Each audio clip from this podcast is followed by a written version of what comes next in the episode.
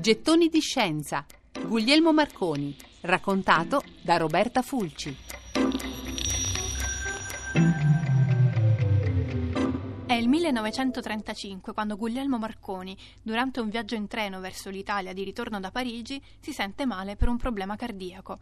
Ha 61 anni e a causa di quel malore smetterà di viaggiare. Un anno e mezzo dopo, un pomeriggio di luglio, Marconi, che da qualche anno ha aderito al fascismo, ha in programma un incontro con Mussolini, ma un nuovo malore lo costringe ad annullare l'appuntamento. Sulle prime sembra che se la caverà e invece quella notte muore. Siamo nel 37. Per tutta la vita Guglielmo Marconi è stato un personaggio pubblico e la sua carriera è sempre stata fitta di grandi imprese, eventi di portata globale, incontri straordinari. Ma a fare di Marconi una figura così nota e così riconoscibile non sono state solo le imprese scientifiche e tecnologiche e nemmeno la fama dovuta alla vicenda del Titanic. Marconi ha sempre conservato una fascinazione per le grandi occasioni pubbliche. È stato lui il protagonista della prima telecronaca sportiva della storia. Nel 1898 sale su un piroscafo, segue di persona la regata del Royal Yachting Club e trasmette i momenti salienti della gara via telegrafo alla stampa irlandese.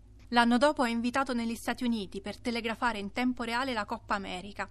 E lo sport non basta, Marconi doveva avere anche un gusto tutto particolare per gli effetti speciali. È memorabile la sua partecipazione a distanza all'Esposizione Universale di Sydney. Siamo nel 1930, lui se ne sta comodamente seduto a bordo di Elettra, così aveva chiamato il suo piroscafo privato dove amava condurre esperimenti. È ancorato al porto di Genova mentre dall'altra parte del mondo, a Sydney, il pubblico si trova in una grande sala a lume di candela. Al segnale convenuto, Marconi preme un pulsante dall'Elettra e all'Esposizione Universale centrale di Sydney si accendono contemporaneamente 2000 lampadine elettriche, con grande meraviglia della folla. Un anno dopo tocca a Rio de Janeiro, questa volta a illuminarsi la statua del Cristo Redentore e questa volta Marconi dirige le operazioni da Coltano, una frazione di Pisa. Quando muore nel 1937 Guglielmo Marconi è uno scienziato, un imprenditore, un eroe, ma anche un po' un prestigiatore e al momento del suo funerale riceve un omaggio unanime, un ultimo momento pubblico, anzi globale. Per due minuti rimangono in silenzio le radio di tutto il mondo. Gettoni di scienza Guglielmo Marconi, raccontato da Roberta Fulci.